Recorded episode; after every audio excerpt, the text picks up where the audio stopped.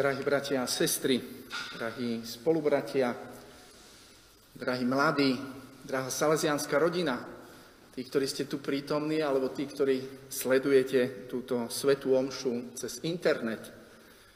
Všetkých vás naozaj ešte raz srdečne pozdravujem a naozaj sa veľmi teším, že môžeme mať túto chvíľu, aj keď v tejto obmedzenej forme, že môžeme ako spoločenstvo ďakovať a sláviť, oslavovať Boha za veľké veci, ktoré v tomto spoločenstve robí a ktoré sa prejavujú aj cez nejaké vonkajšie veci, ako je práve chrám.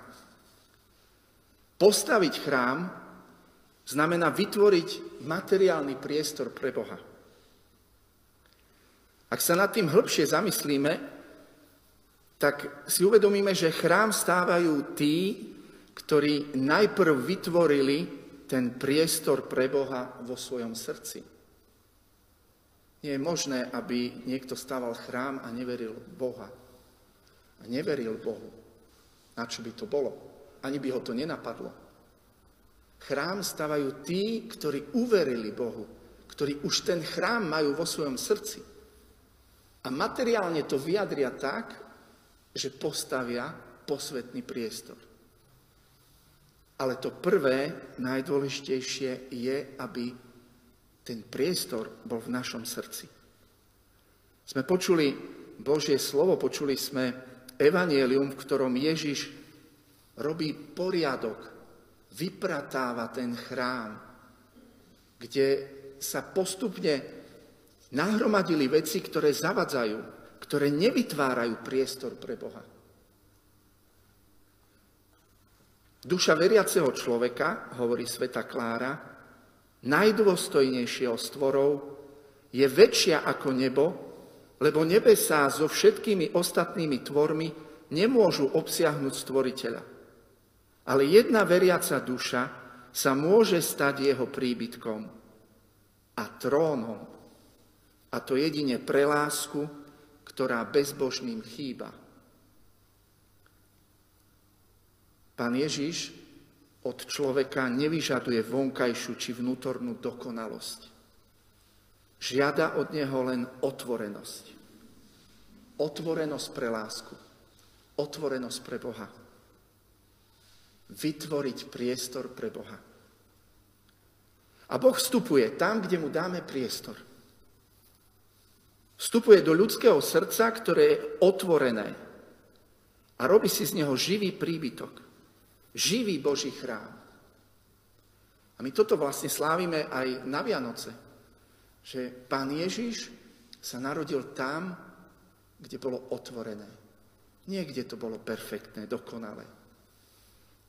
Ježiš urobil chrám aj z obyčajnej maštale. Ale znovu sa vráťme k tomu, že ten chrám v prvom slova zmysle je ľudské srdce. Ľudské srdce, ktoré sa otvorí Božej láske a dovolí, aby Boh v ňom prebýval, aby sa v ňom Boh prejavil, aby ho rozvíjal. A potom, ako taký, také ovoci alebo dôsledok toho, že Boh je v srdci človeka, je aj to, že človek túži postaviť chrám. Túži aj materiálne vyjadriť to, čo prežíva vo svojom srdci. Dom Bosko, náš inšpirátor, to presne takto prežíval. On sa už ako malý chlapec otvoril Božej láske. My si opakovane čítame ten sen z 9 rokov a vnímame, ako si Boh vytváral priestor v jeho srdci, ako sa on otváral Bohu, aby Boh mohol byť v jeho srdci. A postupne, ako v ňom rástol, rástlo to vedomie tej Božej lásky, ako stále viac dával priestor Bohu vo svojom živote, tak sa to začalo prejavovať cez to, že staval chrámy. No Bosko postavil niekoľko kostolov. Prvý, to bola ešte kaplnka. Don Bosko spomína na to, keď prišiel ku Markize Parolovej, kde teda začal pôsobiť už potom, ako skončil štúdia, skončil v cirkevnom konvikte. Písal sa nejaký rok 1844 a on na to spomína tak, že práve tam, kde dostal miesto, dostal izbu u baronky Markízy Barolovej, tak tam si vytvoril prvú kaplnku. Tam prvýkrát vlastne tak vyjadril cez tú túžbu mať priestor pre Boha aj materiálne, pre chlapcov, tam vyjadril svoj vzťah Pánu Bohu. No Bosko spomína takto. 8. decembra 1844 na sviatok nepoškvrneného počatia Pany Márie. Je veľmi veľká zima a výdatne sneží. S povolením arcibiskupa požehnávame vytúženú kaplnku. Slúžim svetú omšu a mnoho chlapcov pristupuje k spovedi a k svetému príjmaniu.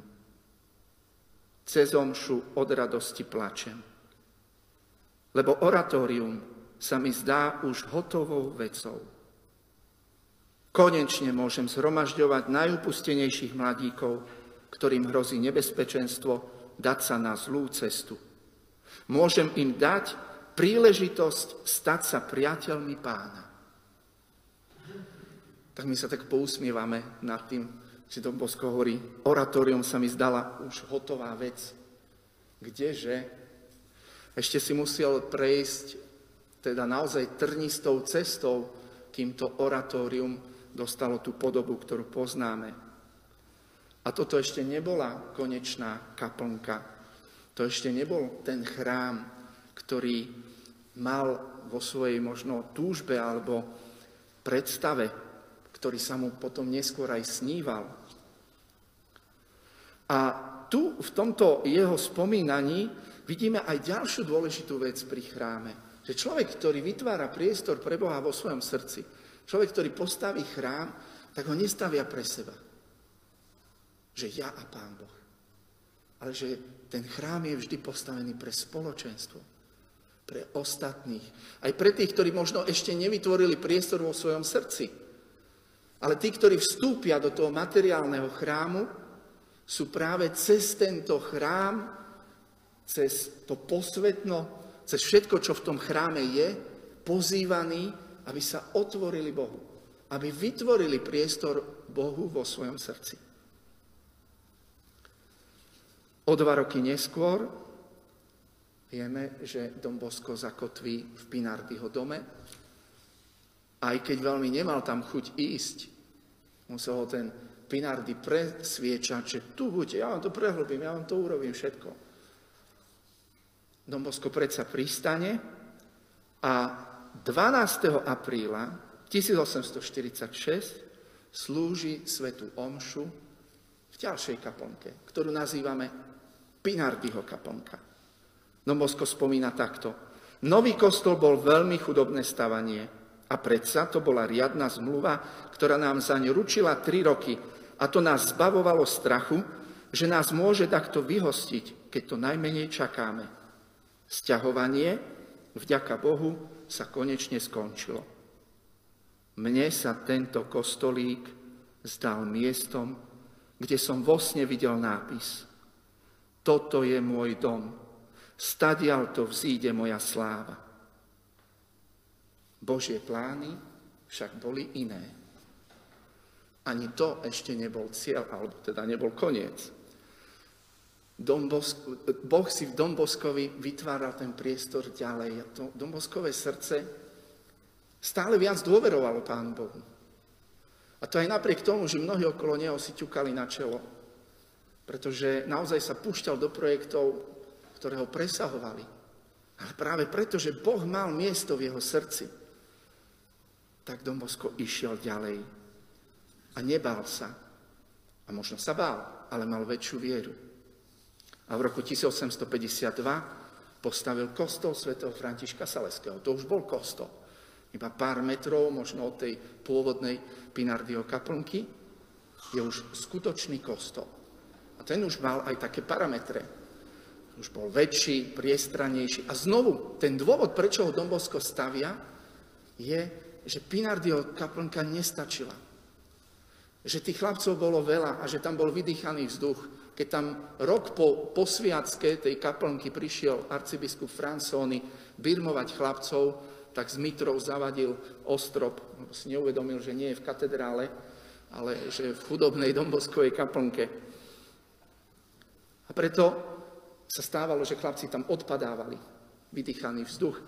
A znovu to domboskovo srdce, rozšírené Božou láskou, stavia nový priestor, nový chrám, kostol svätého Františka Saleského.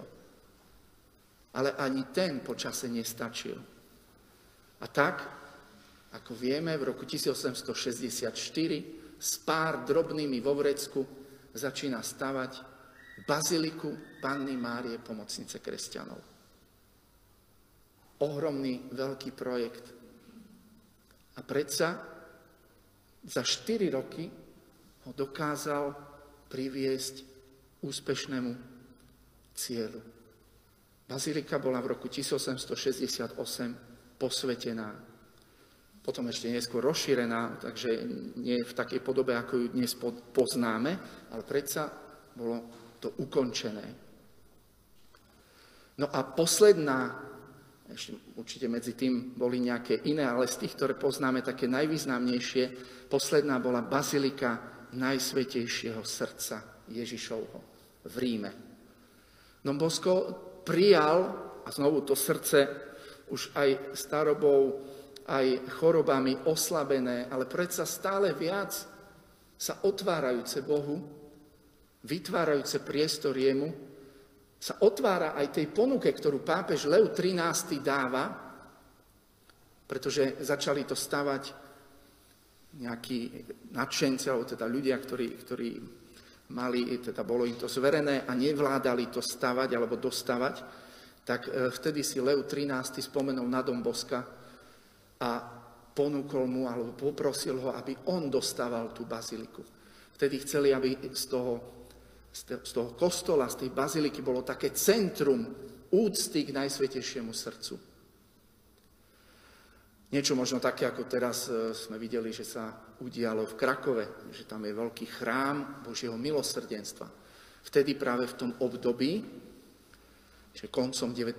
storočia bola veľká úcta aj na základe tých zjavení Margity Alakok k božskému srdcu. A Leo XIII chcel, aby bolo nejaké také centrum, kde to božské srdce sa bude uctievať. No Bosko má už vek, okrem toho je v Turíne a ten chrám sa stával v Ríme. A pri tomu berie na svoje plecia túto veľkú zodpovednosť a stavia posledný chrám svojho života. Samozrejme, že veľmi ho vyčerpalo to, že musel záňať finančné prostriedky. A v roku 1885, keď išiel 24.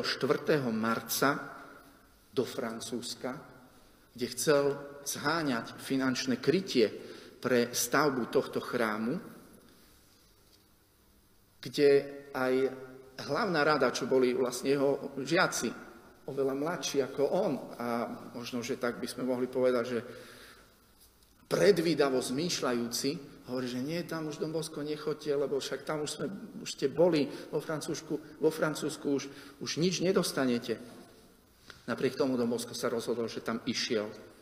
A 24. marca o 8.40 Vychádzal zo stanice Sampier d'Arena vo vlaku smerom do Francúzska. Sprevádzali ho Don Bonetti a jeho sekretár, mladučký Don Carlo Villietti. Po ceste, keď tak sedeli vo vlaku, sa Don Bosco spýtal svojho mladého sekretára Villiettiho. Hej, Villietti, kam ideš? A Don Villietti, trochu zmetený z tejto otázky, si hovorí, tak do Francúzska ideme žobrať.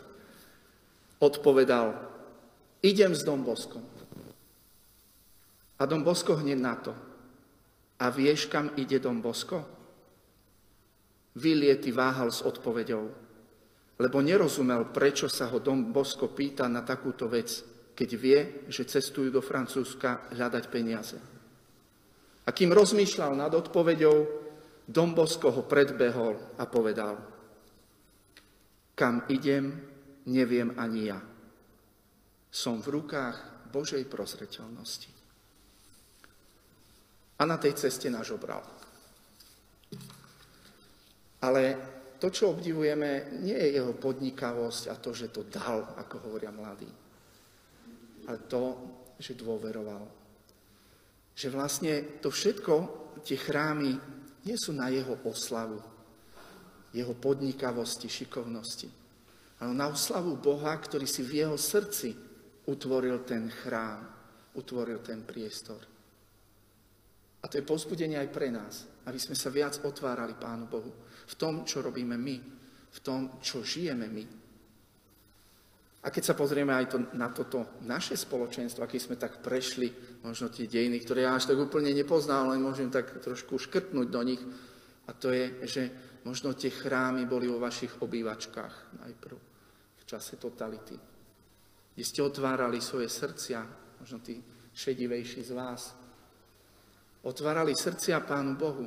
Najprv bol chrám vo vašom srdci, potom prišli takí čudní ujovia, Salesiáni, teda tajní, ktorí vás namotali a, a, a vám ukázali možno tú domboskovú spiritualitu, tú bláznivú, dôverujúcu v Božiu prozreteľnosť.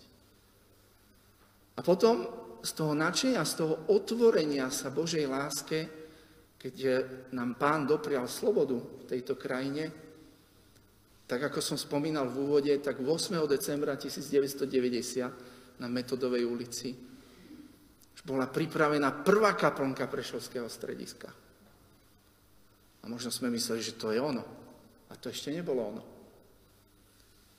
Pán potom nám postupne pripravoval ďalšie polia, ďalšie nové veci. A tak prišlo toto pred desiatimi rokmi. Prišla posviacka tohto kostola, tohto salesianského strediska. A nevieme, čo ešte bude. Ale to, čo vieme a čo je dôležité, aby sme aj teraz sa v tom upevnili, v takej túžbe otvoriť ešte viac srdce pánovi a jeho láske. Potom tak, ako Dom Bosko vtedy tesne pred posviackou baziliky Sacro Cuore, Najsvetejšieho srdca Ježišovho, v máji 1887 15 krát počas Sv. Omše musel prerušiť, pretože od dojatia nevládali ísť ďalej. Ale neplátkal, pretože bol smutný, ale že jeho srdce bolo naplnené radosťou. Že tam pochopil ten sen z 9 rokov, keď mu pána Mária hovorila, časom všetko pochopíš. Tam pochopil, čo Boh cez neho mohol urobiť. Tak aj my otvárajme sa tejto láske, aby sme aj my potom možno v nejakom momente nášho života mohli s radosťou, a teraz je tiež ten moment, s radosťou a možno trochu aj s takými slzami radosti, ďakovať, čo Boh krásne urobil v našom živote a v našom spoločenstve. Tak nechaj táto eucharistická obeta je takou veľkou prozbou, vďakou a prozbou zároveň. Otvárať sa ešte viac Božej prozreteľnosti, Božej láske, ktorá robí úžasné veci. Amen.